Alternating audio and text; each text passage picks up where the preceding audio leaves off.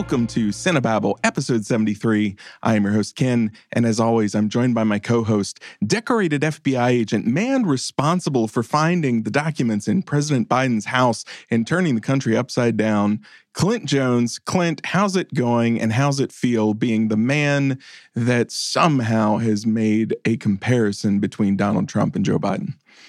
Uh, it's feeling great. I mean, this wasn't exactly the career I was going for. I was Yeah, really hoping yeah. when I got into the FBI, it'd be more X Files Yeah, and more. It's less. It's more paperwork and like go, combing through old men, um, and old men's like trash. No, no, and stay with combing through old men. I love that sentence. Combing, Clint combs through old men. Yeah, I get the lice off of uh, Biden's head and uh, back. I absolutely love it. Can Yeah. you imagine being this old man Mhm. who has finally become president and with with 20 pages out of God knows how many millions of documents at your houses and offices, you are now being directly linked to one of the the most bumbling men in American history.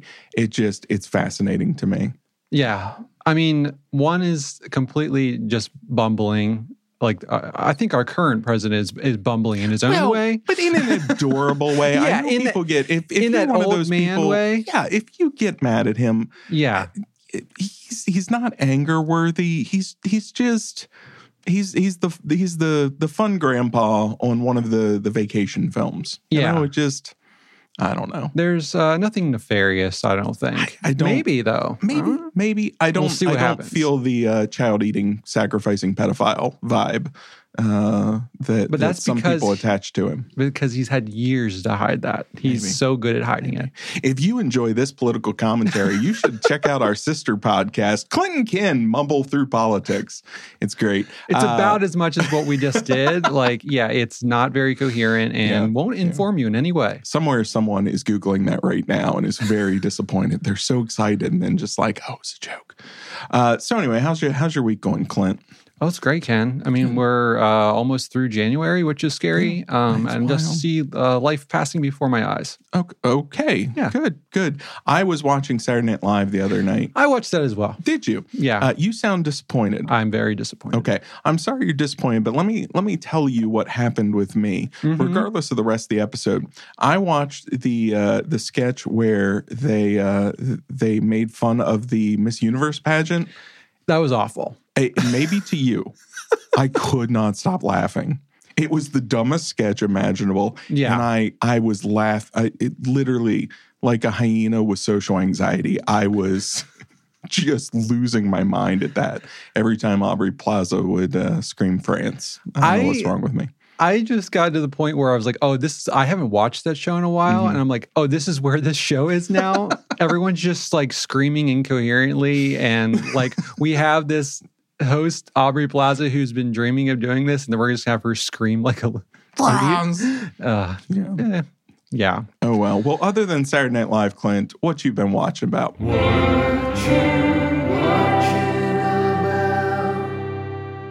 Oh man, that was a really expertly done um, transition. and I- Thank you. Yeah. Thank you wouldn't even know that we tried to do this podcast four other times before this. And no, no. it's just I- flowing now. I had a procedure yesterday, and, and anesthesia was involved, and now I am uh, I'm working on being sharp. I'm, I'm Yeah. getting into the flow. you would have thought it was on your brain You really- if you had heard the It was- earlier It moments. was of really bad. It was really bad. Hopefully, we won't revisit that.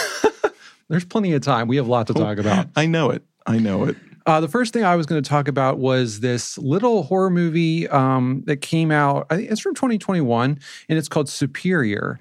And, Okay. And um, I was one night just like trying to find new horror movies that like I wasn't aware of, and I found this list. I can't remember what it was. Somebody, it might have been from uh, somebody from like the New York Times or the New Yorker or something, Mhm. and did like um, a list of like top six new horror movies that you might not have heard of. And this was on it. And uh, this is directed by Erin. I'm going to try this name, and I You're good. really Go for it. apologize. Erin Vassilopoulos. Vassilopoulos. Vassilopoulos Vassilopoulos. sounds like a rock festival. Tell me more about this movie from Andrew uh, no Erin Erin Vassilopoulos. Vasapalua. That Vassilopoulos. You're good. 96. Let's hear about it. Um, and this stars uh, Al- Al- Alessandra, Alessandra Mesa, and Anna Mira Mesa. They're uh, two twin sisters. Okay. And um, uh, here's a little synopsis that they've been putting out for this. A woman on the run returns to her hometown to hide out from her identical uh, with her identical twin sister and alters the trajectory of both of their lives. Okay. So yes, she- this is very um, like David Lynch, circa like Twin Peaks, Blue Velvet era, um, and the parts of it that are nailing that tone of it are really good. I would say there's a big chunk of it in the middle where it's just dedicated to her um, hiding out with her twin sister, who is she has not like been around in like I don't know, 10 years or something. So it's kind of them reuniting their um, relationship her just kind of like trying to stay out of trouble. Um, it's a little slow and, and like I like slow movies, but it just kind of felt like there should have been some other element of danger or like Mhm. the moments where it would flash to what she's on the run from and what she experienced before was was really good and very uh, like early Lynchian, and I really Okay. enjoyed that. There's a really good soundtrack to it. It's like really um, tapping into that kind of 80s punk nostalgia feel. Like it's it's cool. It's worth checking out. I, I did enjoy it, and by the end, it it really picks up. Uh, the pace and Okay. gets into kind of what it was trying to get into, like that that tone, and um, it's worth watching for sure. Okay. First thing I've been watching is your fault because you recommended this. Uh, and it's a show called Search Party. hmm And I went into it with good faith that it would be good. I did not understand what was going to then happen after I watched a few episodes of this, Yeah. which is now within a week, I am about to start season four. Uh huh. Um, this show's great. It's fantastic. It's so.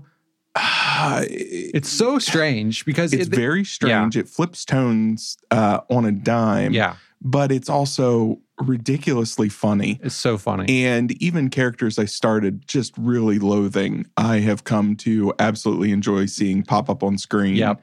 And uh, they somehow keep bouncing between every character that they establish, on top of just the most delightful assortment of cameos yeah, yeah, of just random people uh, showing up in this show. Uh, but it's it's essentially you've you've already explained it, but it's it's really simple. The first season starts with the disappearance of this young uh, girl that these four characters knew from college, barely knew. yeah.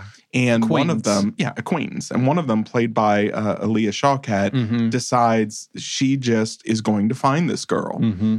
And that is just where the show starts. Oh, yeah. Every season is different. Yeah. I I did watch the first episode of season four. It's somehow even completely different than three, which was different than two, which is different than one. Mm-hmm. And this show just keeps going in hilarious new directions. Yeah. Yeah. And but also like the mystery and like moments of like dramatic moments are really like they really lean into it and it's Yeah. not like it's uh, it's ham-fisted in there it's very um natural and like you are are on the edge of your seats for those moments Yeah. and and then the comedy is really really funny too Yeah. and and it it does really funny things. I mean, yeah, the comedy's great. At one point, uh, I just I had I had just recently passed the episode where um, John Early's Mhm. character goes home for, for real home. uh-huh and his accent i i just i could not it was so funny and then flip to the next episode and it's it's one of the characters not to give anything away it's one of the the characters uh essentially giving this impassioned speech about their innocence when you know they're guilty and it's such a good speech yeah yeah that I was I was genuinely moved. And there's Mhm. this little joke where there's another person who comments like, I, I don't think they did it. And then somebody leans over and like, you know they did. but I felt the exact same way. It was just such a moving speech. I'm like, oh no, she didn't do it. uh-huh Wait, but I watched the episode where she did. yeah It's it's so great. Yeah. Uh, but yeah, highly recommended. It's on HBO Max. It finished out its five season run. So it's a, Mhm. it's a complete story. yeah I cannot wait to get through season four, and, and I hear five is It's Crazy. so crazy. I I, wait. cannot wait for you to watch it and we can talk about it All right. because I was just blown away that they pulled off what they did.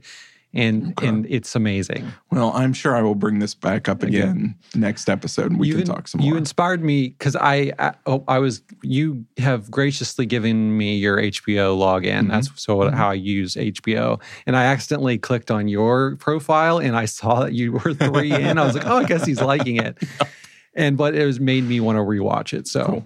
Cool. Um, All right. What else have you been watching? the next thing I wanted to watch, I was on a kick for like re- these really indie horror uh, movies. So the next thing I watched was one that actually just came out this year, which I mean we're so early on in the year and it it, it already is up. Um, it's called Landlocked. Mhm. And have you watched this movie? No, I Uh, saw the um, the the you know the Yeah. little image, the graphic, the placard for it. Yeah, yeah, you got it. Uh, dress- Thanks, Clint. Yay! I got my gold star. This is directed by uh, Paul Owens, and his brother Mason Owens stars in it, and he and Paul is also in it. It's kind of like a family affair, and um, this is about uh, Mason who is beckoned home when he like his family home is going to be torn down after the death of their father, Mhm. and he goes home and he um, he's going through the house and go, going through um, personal belongings that were there left there, and he finds this video camera, and this video camera can look when you're filming through it, you can see into the past and see into the future or well, not to the future but the past. And you it works really it's like a really interesting um mechanism that they've set in place in this movie because like you change the date on the camera and you can see that time period that you're filming. And the cool thing about it is um, Paul Owens, he used their family um, videotapes, like actual family videotapes. Okay. And so all the footage is from their Hmm. their youth when they were growing up and like uh, of them. And so it's about him like kind of while the house is about to be torn down, documenting their past. Hmm.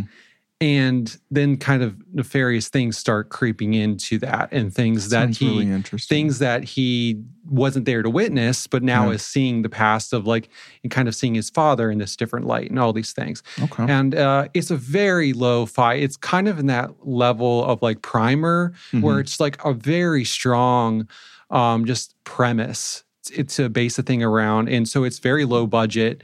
Um, I, I'd say the acting is very low. Like, like it's not the best. It's but you, it's it's good. And It, it services the film okay. and it's very short it's like an hour and um, but they do some really interesting things within this framework and um, i was really just surprised by what they pull off for i mean it had to have been a shoe like string budget um, but, but it was cool Okay. yeah I, I recommend watching it I, I don't i wouldn't say i loved it i was just more like impressed by what they did in the premise and everything Okay. Yeah I uh, next thing I watched is a little foreign film. I decided to finally uh, subscribe to Mubi, uh-huh uh, which is kind of cultivated indie and, and foreign cinema and things like Yeah. that. A lot of really interesting and strange films Mhm. that you might not find otherwise. And uh, right at the top, which I don't think this one would have been hard to find otherwise, but uh, is director Park Chan Wook's uh, Decision to Leave. Yeah. Have you seen this yet? oh i talked about it Did you? yep I don't remember you talking yep about it. and i yep i did Really? Yeah. I watched I got I got Mubi and I watched it. We had a whole conversation about it. Really? We Yeah. talk about so much, Clint. Plus, I had a procedure yesterday. I know. Okay. I'm surprised you know my name. I'm I'm happy about that at least. All right. Well, anyway, starting again, uh, Clint recommended this movie to me, and I always take Clint's advice. Mhm. And so I watched Decision to Leave. Honestly, I And, think you uh, got Mubi because I told you to get Mubi. no, I know that part. Okay. I remember that that was why I told you because I don't have memory issues, Clint. Okay. Don't talk to me you like totally I'm a child. remember an entire trip we took I've across the country. never had memory issues related to medications. Okay. Never. anyway, this is about a detective who uh, essentially, near the beginning of the film, falls in Mhm. love with a suspect. Mhm. And uh, to tell much more about this movie, honestly, would I think do it a disservice because Yeah. this was a really intriguing, uh, a very slow burn psychological thriller. I almost use the word thriller um, cautiously because it's it's not that kind of movie, but at the same time, it's dealing with some people that are are are just struggling with different obsessions, and they happen to come together. and uh, I I was I was pretty taken by this movie, uh, Mhm. mostly because I just wanted to know where it was going to go. Because Yeah. at different points, it felt like this is an ending, but it's only forty five minutes into the movie, Mhm. and it kept having interesting things to explore and interesting uh, minor twists to drop into the mix to keep things rolling along. Um, not my Can- favorite of his films. Yeah, I wanted to ask you, did it confuse you like it confused me with Yes. how it, it would kind of unexpectedly unexpectedly jump from like time frame to time frame without Yes. really yeah, it kind of there confused there are some really abrupt jump cuts. yeah. uh, from scene to scene and from event to event that really throws you off. Yeah, yeah. And I think it's Um, supposed to. I definitely Yeah. think so. If this was a first time effort, I probably would have been a little uh, more leery of it. Yeah, but yeah. because he's such an expert storyteller. Mhm. You know, I was just able to set aside th- that feeling and think, okay, well, this is intentional. Right. I'm not, I'm still not quite sure what the exact artistic reason for it was. hmm Um, but it it does effectively put you at at a arm's length and makes it hard to settle into any one scene. Yeah. Yeah. And so even if it was just for that feeling, uh, it works. Um, but yeah, when you're already dealing with a foreign language film and you're already reading subtitles Yeah, and exactly. you're already Yeah. trying to understand, you know, some cultural things Yeah. that you have to think through, but anybody else would just Yeah. see and just take uh, at face value hmm it it slowed my brain down to the point For that sure. it made it a little harder. Yeah. Yeah. Yeah. By the end I was fine. I don't think that too. there's any moment that that it really disrupted that ended up being a major moment. Yeah, yeah. There was just moments where I'm like trying to catch up to like, oh, who is this person that Yeah. like now she's with or they're Yeah. talking Well, about? and all or, of a sudden he's up going to an apartment and the other cop's already there. Why is the other cop there? And everything's ransacked and yeah, yeah. um you know everything made sense by the end but it, it was just it would suddenly flip to something that had happened and um There's some really beautiful like shots Oh, in yeah. it and stuff, and like Yeah. the whole end is so devastating and like Yeah. kind of poetic. And I, I really, by the end, I I did come to kind of love this movie. Um, I want to revisit it and kind of knowing where it goes. Yeah, and that's I that's that's where I ended. I ended really enjoying it, but I think to determine if it was one that uh, I would really come to to respect and and kind of hold in a, a certain place, Yeah, I would have to watch it again Yeah. and see what the experience is like. Because you are right, the first time was um, a little bit disjointed Mhm. um, of a of a watch. But decision to leave, it's it's definitely worth watching. You can rent it on Amazon, or uh, you know, I think Mubi is ten bucks a month. Yeah, and you this pro- was a you can get seven a- rental, and you can get a free trial. But it was just one of those. Anytime a, a service like that, if I'm going to end up renting a movie or two a month anyway, might as well just subscribe to it. So Yeah. Mubi is cool for that, that they get these like things that aren't available Mhm. on other things, or at least for the first, you know, few weeks. Yeah. Um, you can get it a little head start on it. Yeah. So it's cool. Um, the next thing I was going to talk about was I actually like had a bit of a social life and I got out of the house and I went to the movies without you even. That's and usually it's with you. So I went with my buddy Avatar, I know it. It was couldn't- yeah, and couldn't I stay love away. Avatar now. I love all of it. What I, a twist! I am painted blue. Yeah. Just from the neck down. You Yeah. can't see it. You still haven't seen Avatar, have you? No. Did I- you? Uh, no, and I'm the comic book movie guy, and I just have no desire to see that movie. I'm sorry to cut you off. What's this movie? No, it's fine. I mean, you you hit the nail on the head. It was Avatar. no, um, this is another uh, movie that you could mistaken that it takes place at the sea, and this is The Whale. ah, okay. Um, so yeah, this is by Darren Aronofsky. Um, you know, who's done Noah and all the great movies. Nothing Black- controversial no. though. He's a beloved director that just really appeals to a wide audience. Yeah, and Noah and Mother and uh, Yeah, Black Swan, and yeah. yeah, definitely easy got his roots in Pixar with you know uh, Up before churning out some. Anyway, go on. yeah, he was an animator on that. And this has got Brendan Fraser and uh, Sadie Sink and Hong Chau Liz, who we will talk about in a little bit on the menu. She Yes. was in that. Um, She's so great in that. yeah, and I will say this is the best um, Hallmark movie you've never wanted. no, that's a little harsh. Wow. Wow. No, that, I that was just a line I came up with. It. It's oh, that's a little harsh. Okay. Um, I will say this definitely deserves the praise it's getting for Brendan Fraser and like the prosthetic like suit that he is in is amazing.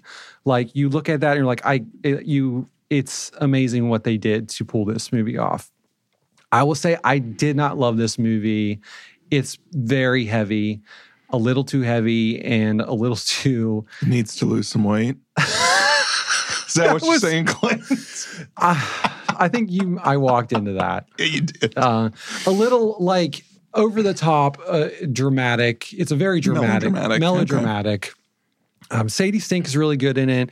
It's like one of those movies where you recognize the quality uh, that everyone is working at, but at the same time, you're just like not fully invested in it. And that's where I was. I think and I was trying to determine what was causing that. And at some point during the movie, I realized like it might be the music is doing a lot of this to me because it's one of those films where it almost would have benefited if there was no music at all because it's mm-hmm. such one it's like a stage play it's based on a stage play mm-hmm. and it just takes place in his apartment and it's just these few characters acting out this um, scenario and uh, going through this man's life and where he's how he's got to this situation and i feel like if if some certain things were pared back th- because it's such a small um, movie in some ways, but at the same time, the music was bombastic, Hmm. dramatic. And, and it was like emphasizing these moments as being these big moments, but at the same time, I, I think a different score could have done something for this. Interesting. And I, that was the only thing that really came to mind at first. But it's Music can do a lot. I It know. really, it gives you the emotional cues as to how you're supposed to feel and how you're.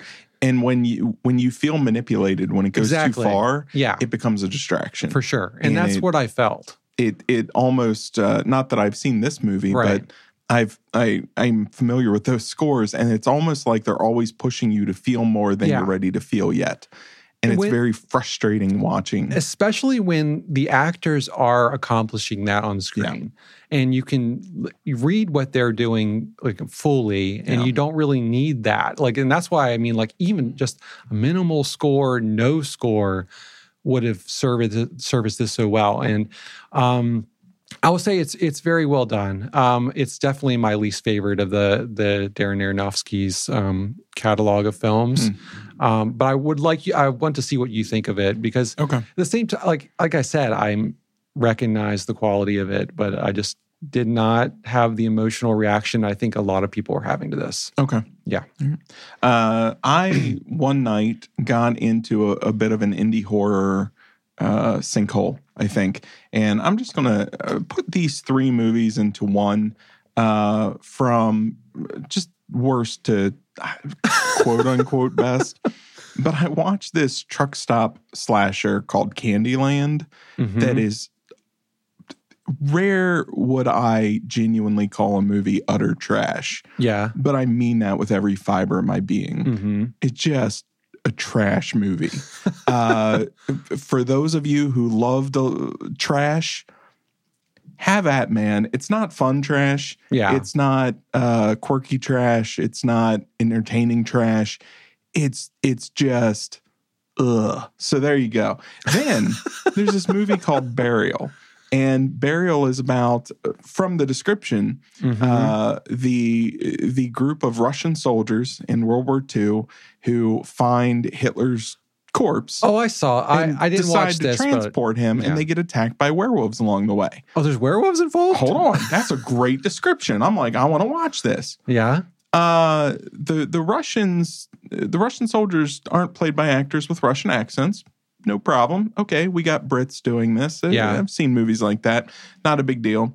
I, I was lied to, Clint, because there are no werewolves in this film.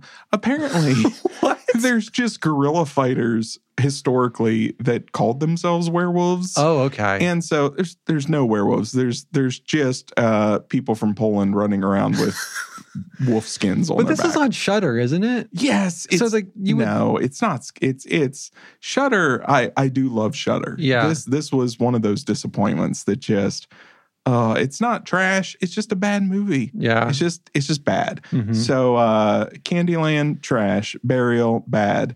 Then I watched this movie called The Offering Mhm. and it is about these uh Hasidic Jewish family that owns and operates a funeral parlor and in comes a body of a uh, rabbi who has stabbed himself in the chest with the ceremonial dagger. Mhm. This is easily the best of the three, but man, I wanted this to be so much better than it was. Mhm. It, I love the concept. I love the the folklore and different things that they're bringing into it. I I love a good movie where uh, it's people having to battle it out with some ancient demon.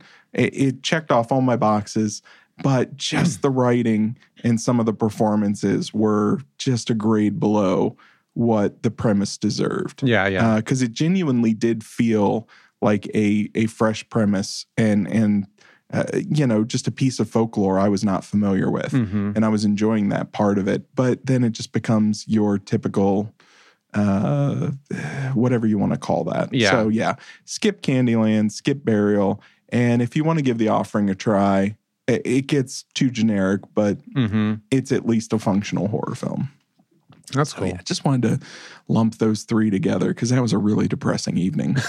You watched all three of those in one night? I was not feeling well. Oh, okay. I had had a migraine that day, and so I had slept. and Yeah. so I was just stuck awake all night. Gotcha. And I just went through and binged Hmm. three sub 90 minute horror movies because they're all, as, as far as I remember, it's like, you know, 87 minutes, 83 minutes. Yeah, yeah. It just, it happened. Mhm. And with each bad film, I kept going to the next one like, oh, just give me a good one.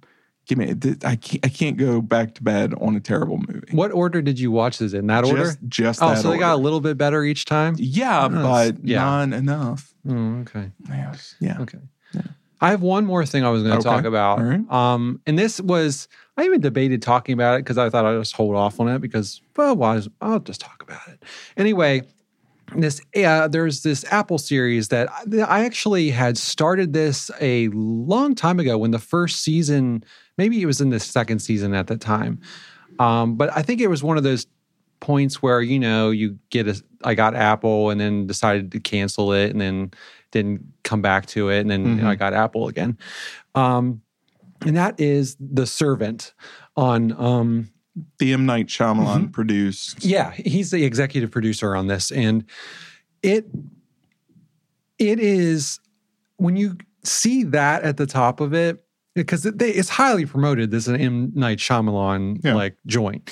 Um, don't go in with that in mind Oh, thank God, because that's literally why I've avoided the series forever. It is so much better than that. Um, It's it. They're in the. They just started the fourth season. Maybe they're halfway through that, and it is actually very interesting. And it's one of those shows too where each episode's only a half hour, so it Mhm. like never stay overstays its welcome. It gets you to the point where you like you want a little bit more, and then it ends. So then it gets you hooked to the go to the next Okay. It's actually pretty creepy, and there's like some light comedy in it, like Ron Weasley from you know yeah. from the the Harry Potters. He's in there. Ronnie the Bear. Yeah, Ronnie the Bear's in there, and um, so it's actually pretty enjoyable, Okay. and it has um some uh some good creeps and crawls in there. I will say that um the way I've been kind of like I don't know. I it's how I um, promoted it to my brother was that it's um, imagine Frasier, but Daphne shows up and there's something scary and culty around her. okay. If you, just because like it's not a com like straight up like sitcom comedy like that, but Mhm. it's like this well-to-do family and something's afoot with Okay. um yeah. Okay. I will say for you though, do you know the like uh, like the general premise around the baby? Yeah. Okay. Um that might creep you out a little bit just because of the the creepy little rubber baby. But it is a real baby, right? In the story, or is it not? Maybe I don't know the premise, Okay. Uh, uh, well, I, just- mean, there's like a rubber, like fake baby involved with this. but it's literally a fake baby in the story, not just on set. Like it's supposed to be a fake baby. oh, it's supposed to be a fake baby. Yeah, it's a Oh, rubbery. nobody said there'd be a real fake baby. I can't. I don't know about that. It's a. It's uh. It it becomes part of it, and I don't know. It's interesting. Okay. It's worth watching. All right. Well, today we have a list of movies because we're catching up. Uh, we're through the holidays. We got through our best of lists, and there are just some movies that we want to talk about. So, most of these, if you listen to our best films uh, or best discoveries, you've probably heard us talk about some of these in some fashion, other than one. Uh, but I realized that uh, for for some part of this, uh, we actually have kind of a, a cooking episode of sorts because we, we're talking about the menu, bones and all, triangle of sadness, which are just the weirdest triple feature if you're into cooking shows. How does Um, Triangle of Sadness fit into that? It all centers around a meal on a boat that goes horribly, horribly wrong, Clint. horribly wrong. But it's not in the name. Okay, fine. fine. We're talking about the menu, bones and all. Uh, that's our cooking episode. Then we're talking about Triangle Sadness, which Well, I'll give you try. I'll give it to you right. just to like then, complete it, then, then we lose it. Okay. Possession, uh, which is this uh, bizarre little film that I found recommended to Clint. Clint watched I think somebody probably eats in there somewhere. So somewhere. They go to a do. dine. They go to a- yeah. There's lots of eating in that one. they one. go to a restaurant. and then the Immaculate Room, uh, which was our Cinetron pick. There's eating in that There too. is eating in that. It's crazy. Man. Wild. Let's start with the menu. Uh, this is from director Mark Mylod. I believe this is his first first uh, feature film. Mhm. And uh, this is written by Will Tracy and Seth Reiss. And it focuses on a young couple who visits an exclusive destination restaurant on a remote island where the acclaimed chef, played by uh, Ralph Fiennes, has prepared a lavish tasting menu along with a shocking surprise. Um, this was my, I think, uh, my third favorite film of the year. Uh, Was it that high? Second, yeah, it Oh, was. It was number three or number two, and uh, this is one I saw and then dragged you to the theater to see. You enjoyed it as well. You put a bag on my head. Um, yeah, yeah, threw you in the car. Mhm. So, Clint, uh, have you had a chance to rewatch this yet? I, I mean, I at the point where we had talked about it for our best of, I had Mhm. watched it twice. Okay, And actually, the next day, I watched it again because Jenny was interested in watching Okay. it, so we watched it together. okay. So, what was what was that third viewing like for you and Jenny? It was much better than my 2nd Mhm. My second, I had got to the point where I kind of had lost the humor of it Mm-hmm. and was just seeing uh, Ralph Fi- uh, Fiennes' character as a sad, like dark figure. Mm-hmm. And the, the second, the third time, it was, I guess, with watching it with Jenny, the humor came back to it because I I was kind of watching it through her eyes and seeing the humor, and I could felt a little more comfortable laughing at some of it. Um, I think each time it's gotten better for me. Like Mhm. I'm not saying the second time it was bad. It was just I was viewing it in a different way than I did the first time. Yeah. And it actually made it stronger for me in some ways because it the horror angle of it was stronger. Um, but yeah, I, I I think it's slowly moved up on my list for the year. Um, it- I don't know if it still broke my top 10 Mm-hmm. um, and and I'm saying I really like this movie. I've Yeah. watched it three times, but there was just like it was a really good year for movies. Yeah, yeah, Yeah. I I watched this again with uh, with my wife, and uh, she's laughing the whole time, Mhm. and that definitely it's it's fun to watch this movie as a horror comedy. Yeah, yeah. Um, and it's it's something too where I think the only disappointment watching with her is she turned to me five minutes into it and uh, asked me a question and had figured out the twist of the movie. Uh, not that there's like some giant twist with the chef or the restaurant or anything like that. It's just about one of the characters. She nailed it right off the bat, and it made me feel so dumb for having taken so long to recognize what was going on uh, because it's very subtly folded into one of the characters. Um, but but more to the point, this is not a standard horror movie. This is not uh, the kind of thing that's just a genre uh, treat. This this does some really interesting things, and it strikes an interesting tone, and it it has some things to say about uh, class and society. Mhm. Um, that's probably more where it connects to something like Triangle of Sadness because it's really cutting a line between high society and the working class, and uh, you know some of the uh, the uglier sides of Mhm. high society and and where that falls. And um, the story really just serves to bring that to the forefront. But it's it's clear that that Mylod just wants to dig in there and and figure out where that comes from and how does that work and what happens, uh, you know, when those kind of polite uh, niceties break down Uh-huh. and you're just left with a group of upper class people uh, at the the whims of you know somebody who's lost their mind but has essentially uh, started their life as a as a lower class worker hmm and the resentment in that and the bitterness in that and it just it was there's a whole other level to this movie aside from the the a plot that makes it a, a very interesting kind of philosophical and and uh, it's just a smarter movie than you would expect going in. Yeah. I really was worried going in that it was just going to be like, ah, here's the cannibal twist. They're eating people, Mhm. and it it never takes those easy roads. It it has much higher ambitions. Yeah, yeah.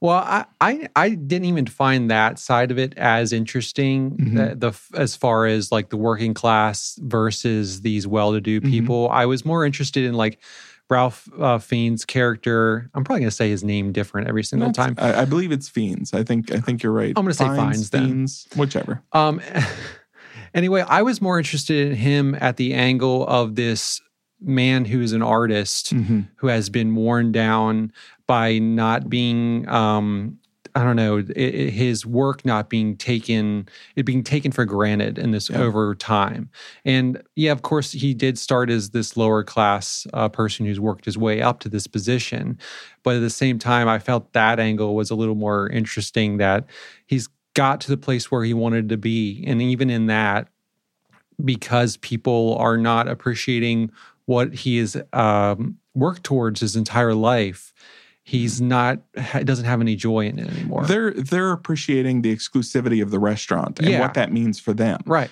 They're not there for his art. right, They're there for their status right. and how his art just feeds into their status. Yeah, Being able to go to that restaurant is just another story they can tell the following week that Mhm. you know boasts their own wealth and and prestige. And Yeah. Yeah. No, I hear you. Um, and it's it's really sad from that angle too. yeah, yeah. And I because think here's that's somebody who's gotten exactly what they wanted, but it hasn't brought them joy because the people consuming the art have ruined it for the artist. Right, right. Even though the artist started to share that that art and that talent with those people. Right, right. And I, I, I like that whole like uh Anya Taylor's Joy's character kind of strips him back to Mhm. what was the um like the prime center of what he enjoyed about it. And Mhm. even in like being a burger chef, there he there was the artistry in that Yeah. that he like had um forgotten about Yeah. and he always i don't know him thinking that he had to do these elaborate things to further his like artistry and just being reminded that no like it, it was there from the beginning and that was the joy in it Yeah. um i think like those moments were really interesting and i think that's like the, when i was saying the second time i was this the comedy got stripped away a little bit more Mhm. and i was more focused on that part of it and it made it interesting in a different angle for me and I think this will be like one of those where I'll revisit it and it'll Mhm. get stronger for me and like uh, maybe even like like like I said it's not on maybe in my top 10 right now Mhm. but it might work its way up there and it might be one that I continue to remember even though I don't even revisit some of those that I really liked um but yeah there's a lot packed into this and the comedy is really funny and um And it's got It's- all of the elements. I mean, the performances, even the smallest character Yeah, along yeah. the way that might only get a two minute highlight is so well cast. yeah and and the the performance is so spot on. And then uh, you know I was watching more stuff after the Blu-ray came out with uh, special features and stuff, and they Uh-huh. had a three star Michelin chef doing all those Yeah. dishes, Yeah. even the funny ones, yep uh, or where they go off track and and things like that. She's Mm-hmm. on set. constantly prepping dishes for the actors back in this special kitchen and Mm. and elevating that whole level of things. And so there's just there's there's a level of craftsmanship to this movie that uh, even if you don't recognize that that's what you're recognizing, it comes through. Oh, for and sure. You really Yeah. feel it, and and you buy into the environment and the locale and and what's happening, and then you pair that with the score and everything else, and it just it really it really clicks. Yeah, there wasn't any detail that was left on the table, and like yeah, like you said, like that whole like end sequence with the like uh, the music that comes in and like Yeah. just the, the bizarre imagery that you the entire film is worked towards for that moment was that moment alone is worth like it, it heightens it for me and like puts it up with those uh, other movies that I really enjoyed this year. There's a- there's a lot um, this movie is trying to get across, and it it never like skimps on any element that like they use every element very well. Yeah. Every part of the buffalo in this one, They Yeah. do. Yeah. They- I, I like what you did there, Clint. I see it. I recognize it. Mhm. uh, our next movie is Bones and All. This is a movie that came out last year. Uh, we, I think, both caught it pretty late in the year. It was somewhere in December. yeah, we yeah. finally watched it.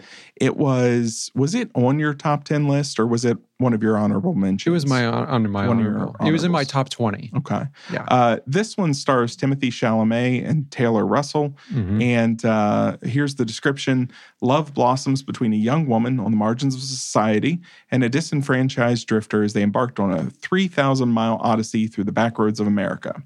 Uh, that really does this movie a disservice because this is actually uh, a, a surprising kind of um, subtle adaptation of vampire lore of of there's there's definitely something supernatural happening in this Right. and yeah. you have these humans uh, that are uh, imbued with some sort of power. They can smell each other at, at distances. Then they they have the overwhelming desire to feed on blood every so often, and um, it uh, it pits these two uh, weird vampire cannibals on this road trip yeah, it's not necessarily just Um, blood, but it's like human flesh. Yes. Yeah. Yeah. It's it- it's very very interesting. It is not the movie I expected, and it's it's definitely uh, more interesting than the movie. I thought this was just it, it was always described to me as the Timothée Chalamet cannibalism movie. Like, oh, okay, he was in a movie with Armie Hammer, and now he's doing a cannibal movie. That's funny. Uh, but I didn't realize that this was going to be a, a little more at times in the vein of something like Doctor Sleep. Clint, what did you think of Bones and All? Well, this is directed by um, Luca. Did you already say that? God, No. Guadagnino, Guadagnino, No. the Italian director who did that movie that he was in. The um, Oh, really? yeah, he did that movie. Oh, that's really on the nose. uh, what was that? Um, what was that called? oh, yeah, Yeah, you know that one. that one. yeah. Mhm. Um, I this is a movie that I have actually been thinking about a lot since seeing it. Okay. Um, and I I really enjoyed it when I watched it, and I was very like surprised by the direction it goes and like the tone of it. I think the thing that when I came what I came away from it the most was the tone of this movie. I absolutely like I've been listening to the soundtrack for this like Mhm. nonstop. Um, um, Atticus Ross and um, oh, what's his name? The the you know the nine, nine inch nail. Oh, Trent Reznor.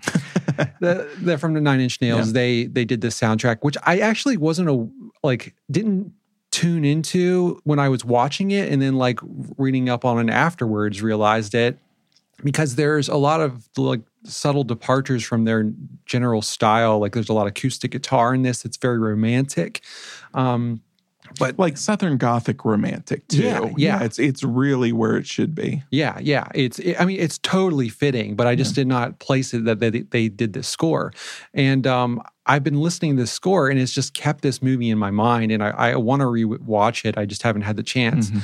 Um but I it really does an awesome job one of those movies where it nails the time period. Yeah. And it like doesn't feel like it's trying to be a throwback film to this like you know the 80s nostalgia. Mm-hmm. It's not trying to do that. It's just set in that time period and it absolutely feels natural and like even the film stock and everything. Like Yeah. they I think they said the director said that that this was the like cinematographer he's a real young cinematographer and yeah they shot it on 35 millimeter and everything and uh i um honestly really like this movie i um am looking forward to going back to it i think i just rambled on for No, no, no. it was very clear. Yeah, You're good. I wasn't rambling. okay I had a different experience with this movie. I had your experience for about the first 30 or 40 minutes. yeah And then there's a stretch in the middle that, for lack of a more nuanced way of saying it, just sort of lost me. oh yeah And I, I came back on board at the end, but I, I didn't feel like there, there's a point where they're on their travels and they run into this uh, kind of deep woods Mhm. uh, pair and they they spend the evening with them and have a campfire and and different things like that. I was with the movie through that scene and that scene still worked for me. And then they get away from that and at that point I thought, okay, this is going to be a, a road movie that just kind of drops them off and they meet different Mm. characters and different versions of who they are along the way.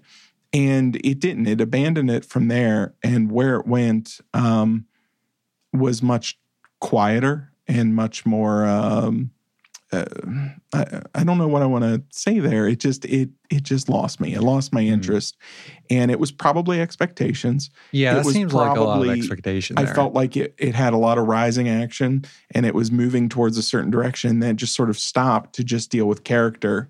And I was finding my interest in the character through the situations they were in. Mm. And so when it took away the the situations and and the different uh, things that they were encountering, I lost interest in just what then became these these two teens on the run Mm. from society, and um, it it just didn't hold me.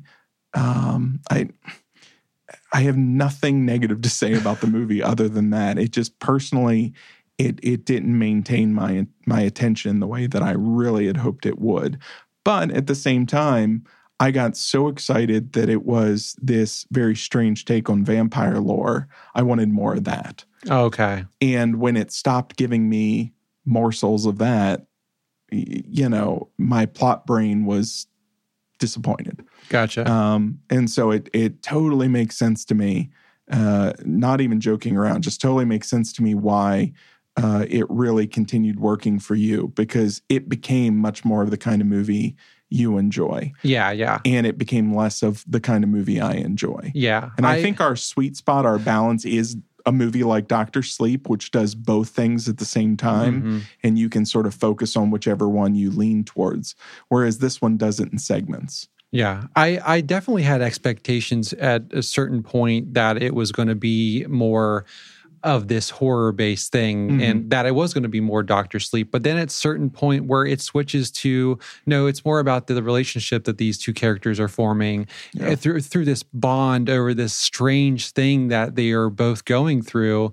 I um actually really enjoyed that that switch and it, i was my brain was still switching but i i was coming to actually love these characters together and um wanting them to succeed and like uh, to kind of grow in kind of this into a center like their center point where Yeah. they're like both like i don't know at the same point because like timothée chalamet's character is kind of like like has no moral compass at all it's all just pure survival and um her it's survival but with also holding on to some part of her that she was like how she was brought up by her father.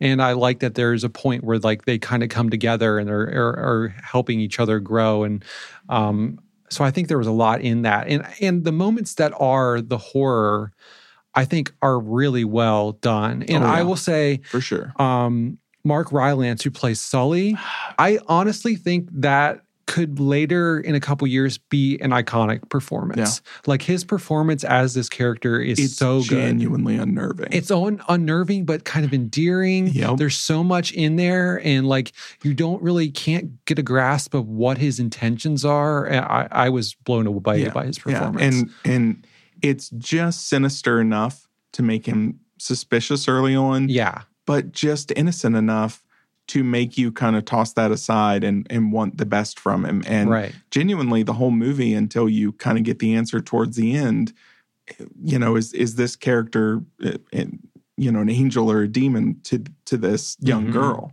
And that I really enjoyed. I, Yeah. I even feel like if in that middle section there was a stronger reconnection to him, so that he had three main scenes through the movie. Well, there was. There is, but it didn't have the weight and the length of time that the first scene and the last scene Hmm. has.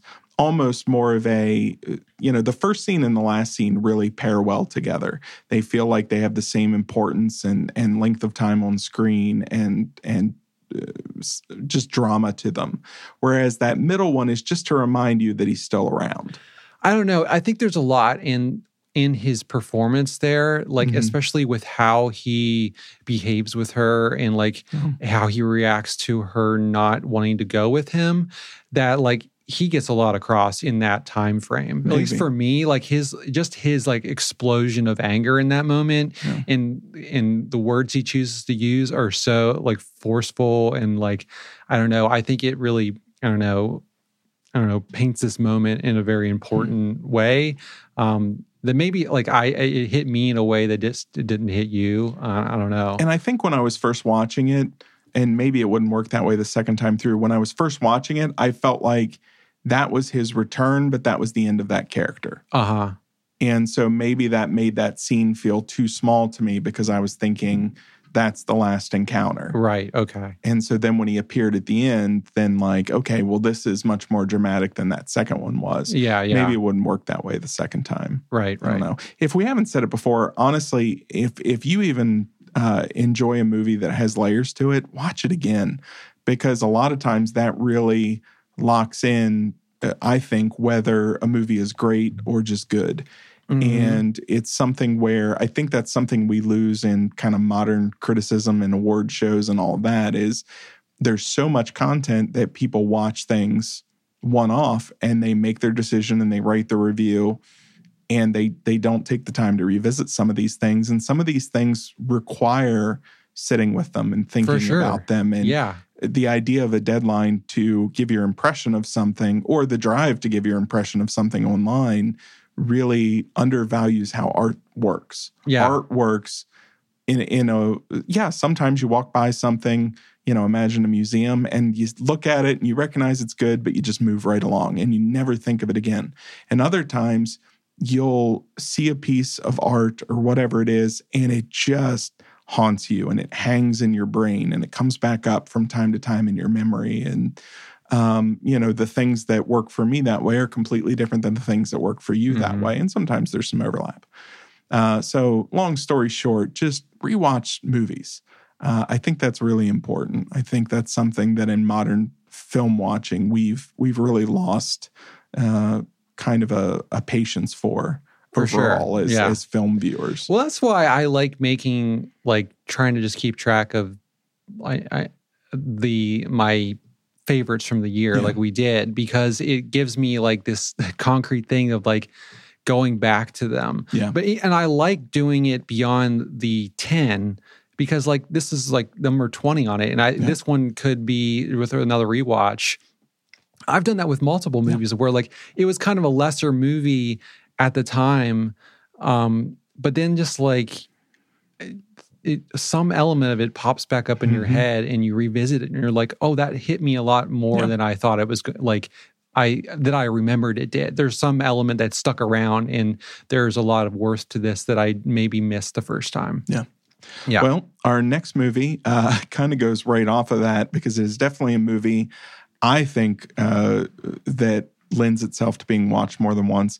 And it's director Ruben Ostlund's uh, Triangle of Sadness. Mhm. And this is the director who did The Circle, which was our both of our number one wrong about that the square Oh yeah, The Square. Circle's a terrible indie horror movie. Clint, In force majeure. Force majeure. Not the circle. The circle is what you joked about. Yeah. Like he did the square and triangle of sadness, and now he should do something with a circle. Yeah, yeah. Anywho, uh, he did the square that both of us ended up putting as our number one discovery of of last year that Yeah. didn't come out in 2022, but that we loved. Uh, but Triangle of Sadness uh, tells the story of a cruise for the super rich that after uh, a lot of uh, how to do sinks, leaving survivors, including a fashion model celebrity couple, trapped on an island hmm that is a very simplistic description of what happens here. Uh, Clint, you saw this before I did. You Yeah. recommended it to me, and this was in your best of the year list. Yeah. Uh, talk to me about Triangle of Sadness. Pretend I haven't watched it and sell me on it all over again. I honestly think that that's a little unfair that they put the last portion of the movie in that description because like I didn't read the description for this movie so was un- completely unaware where this Oh, movie really? went okay. and so I had seen the trailer. It's in the trailer. So, they don't but it's kind of hinted at they don't really like Gotcha. uh, I don't know so I was pleasantly surprised in, in the where this movie ends up Mhm. um and I guess I mean if you know I I mean, mean, it's like half the film, but yeah, it, it definitely isn't something that you expect from the first half. Yeah, yeah, yeah. Um, so I I was really interested to watch this movie because I had watched The Square and was very tuned into like, oh, what's this guy got going on next? And so that I was happy that it was like, oh, this year he's got something coming out. Um, but I this is in that same kind of world as the square where he's he's investigating the like the idea of these like the wealth and the people who do not have wealth and in the same way like the menu is. Like i feel like the menu and this are very like companion pieces in a way. And i um i was i don't know i was trying to um gather like how much i like this compared to the um the square. And i think this is almost up there with that. I think there's i feel like the square is a little bit tighter in some ways and gets the maybe some of his points across in a more concise way. And i, I think this like is feels a little looser. And i feel like like you were saying like going back to it and revisiting it i might not feel that way again. Um but i i was really I don't know, into these characters. Um, and the I think the moments of like genuine, like kind of silliness and comedy in it are really funny. And then the moments where it's trying to make a point about like these social dilemmas that we're all faced with and we're like experiencing and um, going through um, really has something to say about it. I, I- I saw some people talking about this and they didn't think that maybe that was as true as maybe some of the other his other movies. Hmm. Um, that maybe it was a little too on the nose, like with the kind of like the scenario on the ship, and you have you know all the the lower deck people and the um, then like middle class, and then you have the upper crust of society who are feeding off all of them. Um, but I, I think it worked really well. I, I thought it was the perfect vehicle for that. It's it's a yacht for the super rich. Yeah, yeah, The super rich do not run a yacht for the super rich. right. And so, uh, you know, I can't imagine a story where you could more directly tackle some of these issues than what he came up with. And uh, I think it's it's the same way that when somebody watches a Wes Anderson movie, they're like, "Oh, it's too quirky or cutesy or it's too much his style." What are you talking about? So, calling the guy who did The Square or criticizing him for making a movie that's too on the nose about social issues. what are you talking about? That's that's his that's his niche. That's what he does. Um, not that there's not subtlety and nuance to No, this, no, no. but he's he's attacking these things very directly because he doesn't want to waste time uh, you know, trying to find a way to explore these things. Right. But even then, the the first act of this movie, the first third of this movie is just following this couple Mhm. through some very mundane and uncomfortable fights. Yeah, like nor- fights that like uh, probably most like relationships have. It it actually uh, rose some anxiety in me Yeah. because it was so real, and it's it's that couple fight where both people are misunderstanding what the other one's saying, and Yeah. they both know they're misunderstanding Yeah, the other yeah. person, or or that they're being misunderstood. So they keep trying to bring things to a settlement and a peace, but at the same time win their point.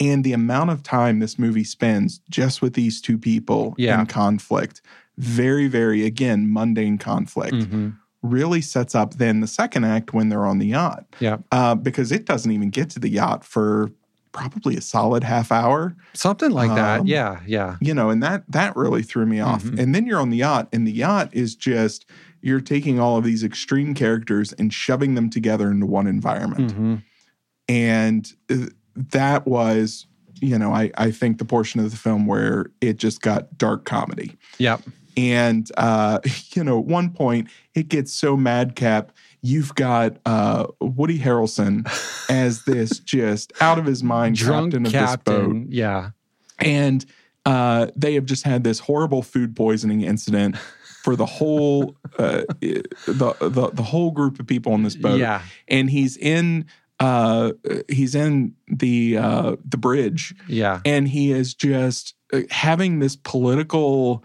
uh, like they're quoting Marx and Yeah. they're quoting all these things at each other with this super rich passenger, uh huh. and they're just the, arguing the Russian over like the oligarch kind of over guy. the Yeah. loudspeaker as the camera just cuts through and shows all these people who have just vomited everything in, in, in yeah. existence and the out of their toilets are all overflowing. The toilets are overflowing. These people look like this is what Titanic really should have looked like.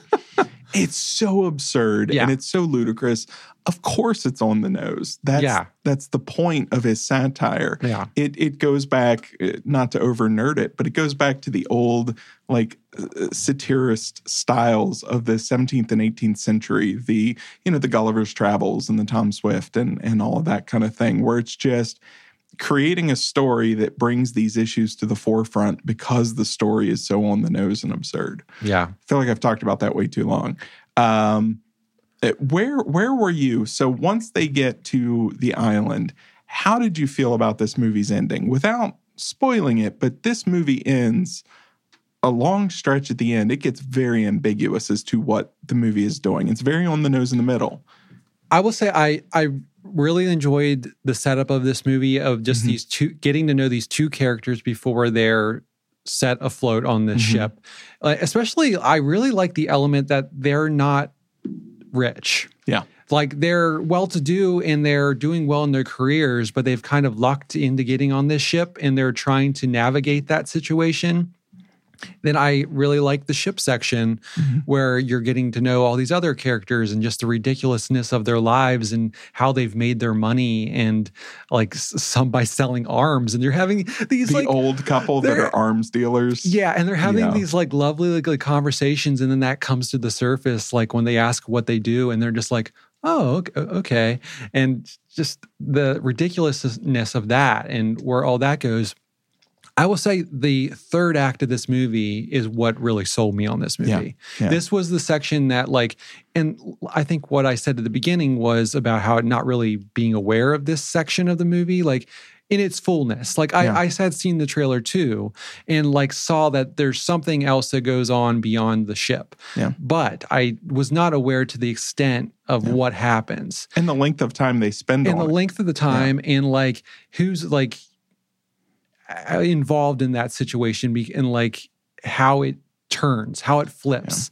And i love the power dynamic that like completely flips Yeah. from the the lower um, decks of the ship the the basically the toilet cleaners who um, take over and are the ones who can survive the situation and everyone else is turned uh, upside down and now they're at the whim of this person. The the scene where the the toilet cleaner um, woman uh, teaches the rich people that she is the captain yeah by giving them food when they call her captain yeah is it was so expertly done Yeah. and it, it just explains everything that that third act's going to be Mhm. in that first night that they're on the Yeah. beach And everything after that, again, doesn't have to be on the nose because you had one scene that was on the nose, and now you understand the power dynamic has flipped. Yeah.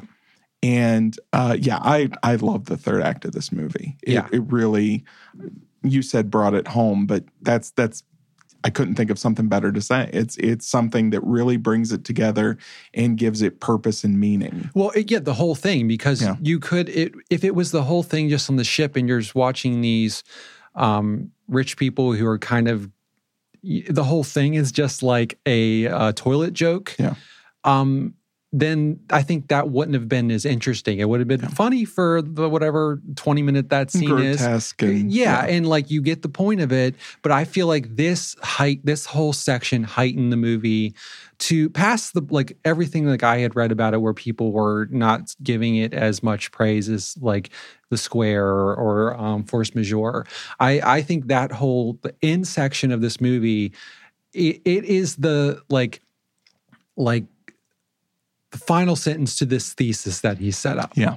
And um, like you were asking about where it were you like specifically asking about like the whole last sequence end of it or or just that the, that the last sequence from the time she sets off on the hike yeah. and uh you know that that entire the last 10 Uh-huh. minutes of this movie is intentionally very ambiguous Yeah. as to how this movie ends yeah. and it leaves you with questions as to what actually happened especially that last shot Yeah. Yeah. um and so did you find that satisfying that it ended with such ambiguity or was that frustrating it was really satisfying to me It was it was I- totally satisfying, and I feel like I kind of there was such a swift action movement in that last sequence, Yeah. like last like couple frames, that I feel like I got my answer Yeah. to what what happened with those characters, Yeah.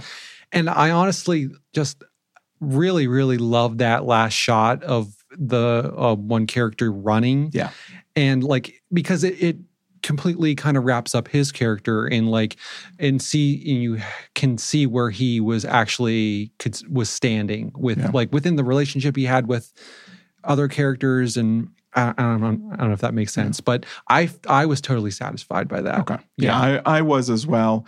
And I've enjoyed reading people's takes on because there's a lot of different takes really as to not necessarily what happens, but specifically the running. Why is he running? Is he running towards something? Is he running from something? Is he uh I've I've enjoyed that. oh, okay And so I would I might be taking it a little more literal than uh, other no, people. it was it was a lot of literal takes. yeah okay It was just um I'll tell some why of them well he was after running. the show, Okay. but they were really interesting. yeah Um, so yeah, if you watch this movie, definitely uh, venture into Reddit and just read people's takes on the the ending. I don't often recommend Reddit, but I I Yeah. oh yeah. I um I think uh, the way I was leaning towards it was with because of how the movie started. Yeah. And how much time you spend with those characters. Yep. So yeah, that's that's how I took it too. yeah.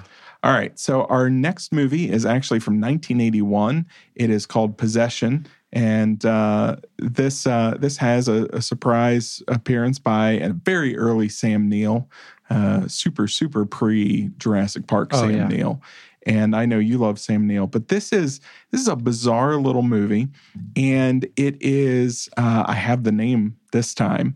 Uh, it's based on this uh, Polish acting style called the shamanistic method, where the director would direct his actors into hysteric frenzies and even use some his hypnosis and some other things just to get the actors worked up into a, a state where everything that their character is feeling they express through their hands and their body movements and it's it's a very jarring uh, kind of early experience with this movie because it's very strange.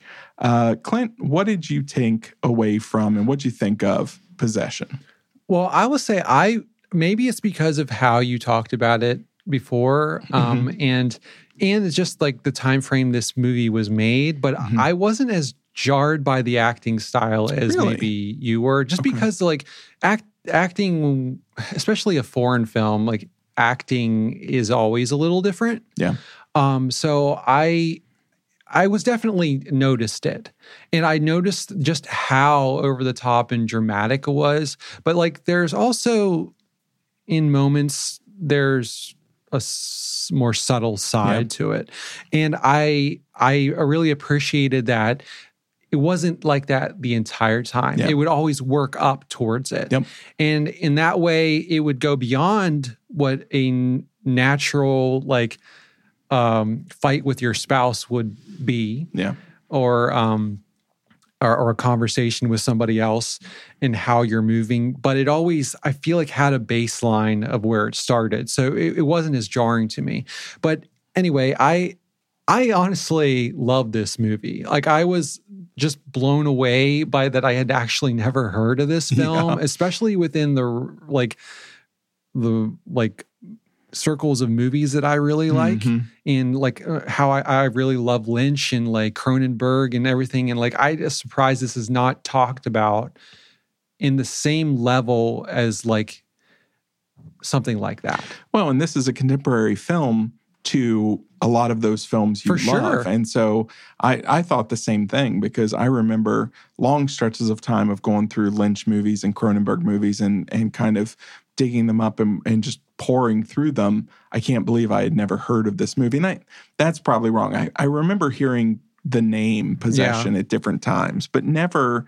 in a way that that suggested that it was you know, kind of one of the spokes on the wheel of of early body horror from the the seventies eighties uh, era. Was this one where like it just hadn't been remastered and it was kind of like still just on VHS or something for a long time? Uh, or- that's a good question. And- I'm not sure yeah. because it it does seem uh, strange that um, you know it just suddenly pops up on Amazon Prime and it suddenly I bet it did. I bet it had a remaster that's kind of launched it back into the yeah. uh, the the conversation Because it honestly looks fantastic. Oh, yeah.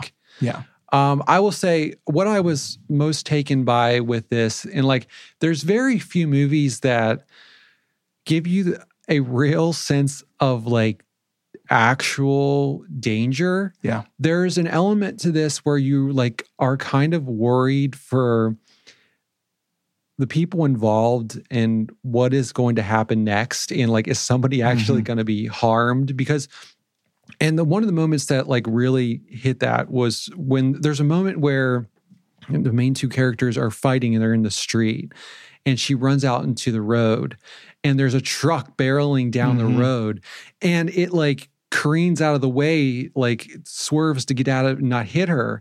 And like and this truck is carrying like junk cars.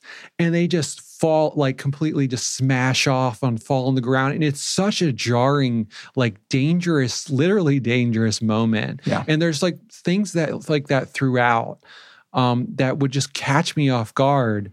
Yeah. and and I wasn't expecting in any way. And I was just I don't know really taken by it. Yeah. um yeah.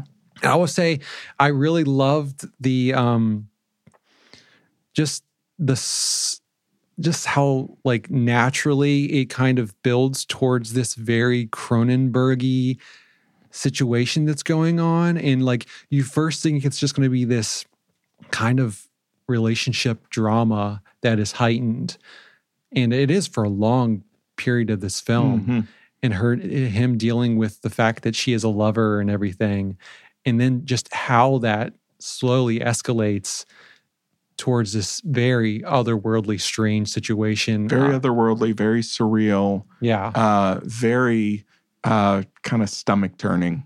Yeah. Um you know again not body horror in the way of just gore for gore's sake but just no body no, no. horror in the sense of this what i'm seeing on screen should not be happening it should not exist and it there's something primal in the brain that reacts very strongly to the idea of, of the sorts of biological uh, horror that's happening here. yeah Um, and it works both with the movie, it feels like a natural flow in the direction it wants to go. And at the same time, it's very disarming hmm and um, not out of nowhere in the negative sense, but it just, it really was a gut punch it's for just me. yeah it, it it like makes all of the emotional turmoil that you've gone through up to that point make more sense Yeah. and like what that could bring into reality Yeah. and I, I know i read just a tiny little blurbs about what people kind of how they interpreted this movie mm-hmm. and that like it could be just totally like her psychosis and everything. And but I feel like there's such intention behind the situation and what these people are feeling and going through together that I feel like in some like I don't know like psychic event of emotion like because you know like they always say about like hauntings hmm that it's it uh, takes place in a place where some like Really traumatic. really event. traumatic Yeah. emotional situ like event has happened there and it's just hanging on there and i feel like that's what's happening in this film Yeah. that like psychically emotionally it has brought this like gory like creature of like cronenberg's imagination Mhm. into reality and um and like real reality not just like it's just her psychosis and Yeah. she's imagining it Yeah. um That's I I liked watching it from the literal angle. me too I understand, you know, the metaphor there is here is this relationship, and relationships are all about people growing and changing. yeah And to grow and change, you have to essentially kill your old self to become a new person to be able to continue growing in the relationship. yeah And people do that at different speeds. And so you may grow up faster than your wife, or your wife may grow up faster than you. But essentially, you get to this place later in life where you look back and those kids that first fell in love are long dead. And I love the idea of that kind of universal truth being visualized and explored literally. yeah Uh, that's that's what, especially on multiple viewings after the first time, that's really what captured my imagination.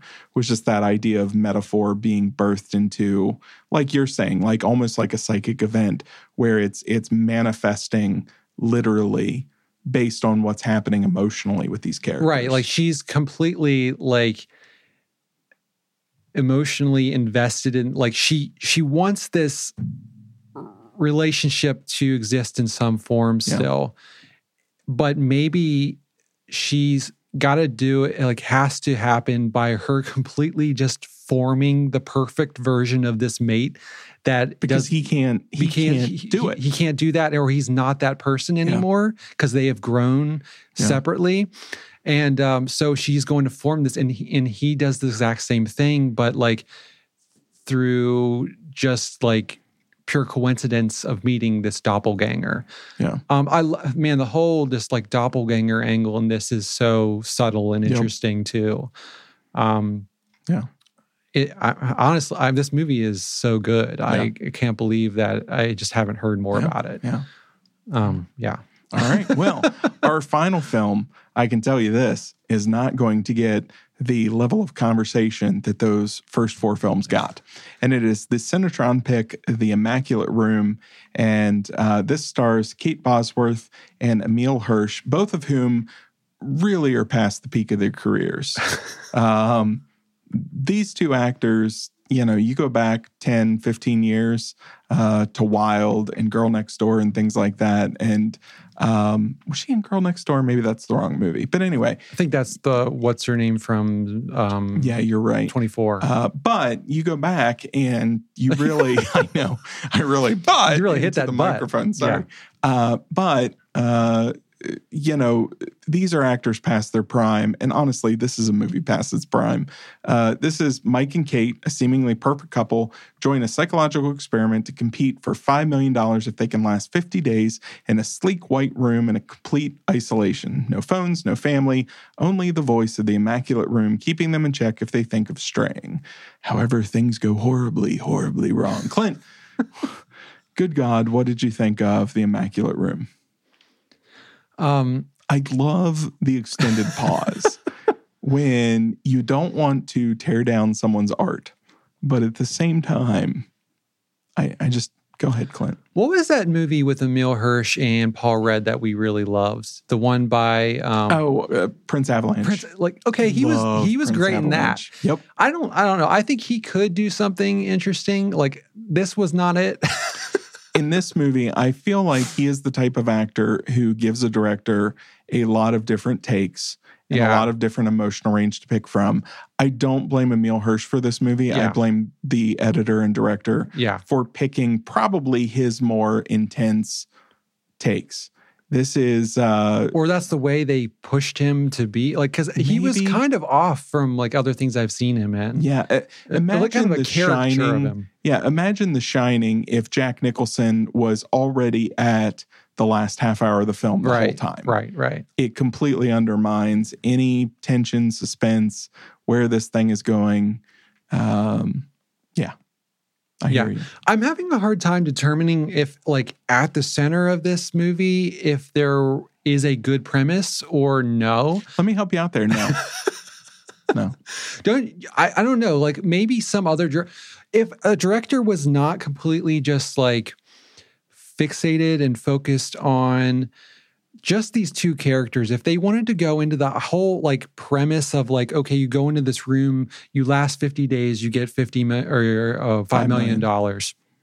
And then the things start building and getting stranger like it's it's hard to deal with like no outside um like you know um interfere like stimuli and you are um just kind of left to your own devices and you are starting to go a little strange and start trying to actually pick apart what is actually happening here What Yeah. is this happening with the immaculate room and you start diving into that angle of it Yes. that could have been interesting. I and you, agree with and you you. get into like, oh, there's something more nefarious going on here. If this movie was Meander, yeah, uh, where it sure. was characters who at first think they understand the situation, but because this is clearly an unethical experiment. yeah, And so this either needed to lean into there's something up here and this is not above board and we need to figure out what's going on. Oh no, we're trapped or whatever else.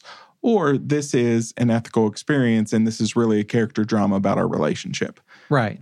It was neither of those things. No, no. And so I had a very difficult time. Because they're both very uninteresting. Yes. For one, Yes. there's large just portions where it's just montages of them and how they spend their days, which are like jogging and sleeping and brushing their teeth and stuff. Like, I, also, is it a social experiment or is this a like reality television Truman Show situation? Yeah, even even if it was a reality show situation, that would explain the the ethics of the whole thing. Yeah. and just you know what is this and why is this and how is this and not that I need a movie to answer all those things. Meander No. doesn't answer those things, but make it You could hint that there's a little bit more going on Sure. than just like there's this scenario where you can get $5 million. Yep. And if you can last 50 days without Yep. um, going crazy. yeah, Okay. or put two couples in the room. Right. and watch the dynamic shift around and the conflicts naturally between each of the couples drives this guy to this girl or or vice versa or whatever that would have been more interesting um Yeah, even how they like introduced the third character who Yeah. he gets through his um treats. Yeah. Is that what they call it? Their Yes. treats. Like that was even very uninteresting because like it wasn't like she was sitting there to purposely like seduce him. Yeah. Like that wasn't her goal. It was just like she was told that oh you're on retainer for uh, 30 days and you have to if you're called up you got to go in there and she doesn't be know ready to be naked Right. And like she, she doesn't even she goes in there and then like, oh, I don't even know what's going on. Yeah. She had no int- like no motivation or anything. So it was just very strange like all around with what they tried to they decided to focus on. Yeah. And in every single angle it was the least interesting Yeah. like angle I- of what it could have been. i agree and especially where it all goes just like why was this film Right. you know why i i don't understand at the end of the day why this film was filmed and also just like the like the on the nose moment of a gun just shows up yeah yeah I was like okay, okay Yeah. cool why you How? know the, the old rule of a gun i mean a gun's presented it's got to be used Yeah, yeah.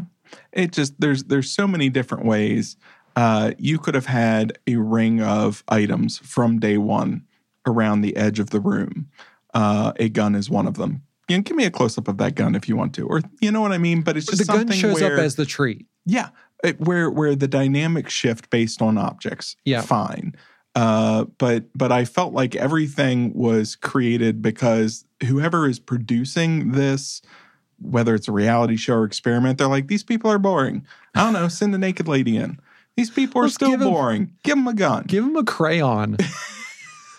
they give him a crayon, and there's a long Yeah. just montage of him Yeah. just drawing on the walls. yeah, and just wait for her to insult his art. That'll Yeah. that'll make for good drama. Mhm. It just ugh.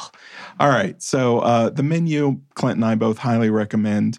Uh, Bones and all, Clint had a much easier time with than I did. I still recognize it's a great film. I swallowed Uh, them all but- down. Oh, oh, look at you. Yeah. Uh, the Triangle of Sadness uh, was another great satire. I'm glad you like that. I was uh, afraid that you may have uh, found things that No, I, I just it. thoroughly enjoyed it. And it was one of those things where from the trailer, I thought so much of the movie was going to be the cruise ship, mhm, and I was braced to not like it. yeah, but the the opening act really just drew me in and made the cruise ship mean something and Yeah. then the fact that the cruise ship was just there to get them to the next yeah. Challenge to their relationship i it's not quite as good as the square I think we're both in the same place but on yeah it. Yeah, but it's it's it's up there yeah. uh possession uh crazy little 1981 body horror movie that you should definitely check out if you're into early Cronenberg or Lynch or or just anything different and weird. Brace and yourself because it is so strange. like Man, on is it every angle, it's so strange. Yeah. And then let's just forget the Immaculate Room. Let's just let's all agree to forget the Immaculate Room. But you can watch it for free. It's on Hulu. Hulu. So, Yeah. you know, knock yourself out. Uh and yeah, that's it. Let's uh let's spin up Cinetron and uh, see if Cinetron has something Please, something better than the Immaculate please Room. something better than the Immaculate Room.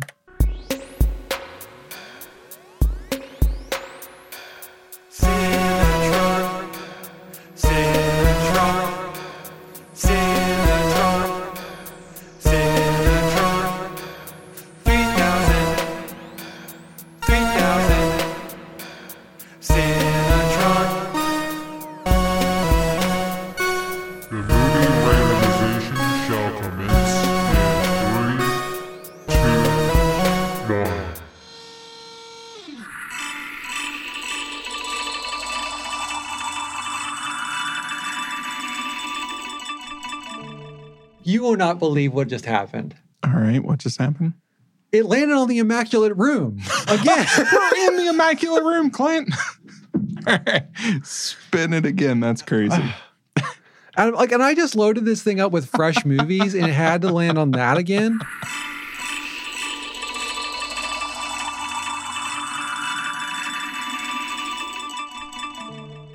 I got one, Ken. Okay. I don't know. uh, You, maybe you watch this. Maybe this might be. This might be a bad mistake that Okay. that Cinetron's going to put us Okay. like in uh make us go through. Okay. Love and Monsters. Love and Monsters. Is that like a musical thing on Hulu or something? No, it's a movie. It's a movie. Did you already watch it? No. All right. Let me find out what this is Here, and then we can um, talk about it a little more clearly. Okay, well, it's got a 94% on Rotten Tomatoes. Okay. Um, this is from 2020. All right. So let's start after the spin again. Okay, Ken, I got one. Okay. Um, I don't know much about this. Okay. Um, the trailer looked kind of interesting and it had the word monsters in the title. So this is Love and Monsters from 2020. Okay. Um Do you know anything about it? I I don't know a lot about it. I know Rotten Tomatoes says it's good. Uh, I believe, but um, uh, sorry, I'm just looking at the description now. Seven years after the monster apocalypse. Oh, Good start. Clint, Clint, Clint, It's got 94%. It can't be all bad. Clint, Clint. you know how Rotten Tomatoes works. You know the number of Fast and Furious films that have like 90%. It's, you know, people love bad things. All right. No, it's got it's it's got a decent cast. It's Dylan O'Brien and Jessica Henwick. There's some good young actors on here. Seven years after he survived the monster apocalypse, lovably hapless Joel leaves his cozy underground bunker on a quest. All right. This this kind of sounds fun, actually. Empire Magazine says Love and Monsters is a blast. Okay. Well, I honestly I do. Empire they're they're fairly hard on movies and so I I really enjoy Empire reviews. But all right. All right. Love and Monsters. It's got to be better than The Immaculate Room. 100% is going to be better than the Immaculate Room. Yeah. Again, it's not often I get to the end and think, why did this film film? But the Immaculate Room did that to me. All right. So, uh, as always, you can find us at www.cinebabblecast.com. Uh, somebody pointed out that our website was not getting updated fast enough. Thank you very much for that. Uh, I realized that our updates were on a schedule, apparently. And uh, even though I would put updates in, wouldn't update on time. So, people have been wondering. Like pod updates? Yeah. Yeah. Oh, oh. Yeah, when you go through and put in the different episodes and Oh, things gotcha. like that. I didn't realize I had a option on for auto updating that was set to two weeks. So things were just popping up real late. Uh, but thank you for catching that. Uh, I took care of that. So things should be much more updated. But you can also find us on Instagram at Cinebabble and you can send us questions. I know I say that all the time and I keep promising that we're going to actually answer these questions. We should probably do that. Yeah, I it's- agree. it's Let's getting do a little that. bit lengthy. So Yeah. but uh, yeah, so enjoy your week, Clint. And uh, thanks to all of you at home and on subways around the world listening to our uh, little fledgling podcast. It's Yeah. a good time. I Yeah. promise next week I won't have just had a medical procedure and I'll be a little sharper. So, Well, we can hope. yeah, yeah. yeah. I'm going to go watch The Circle. I don't know about you. So. All right, Clint. This has been episode 73 of Cinebabble. Uh, thanks as always for listening. You have yourself a good one, Clint. Bye, Ken. Bye, Clint.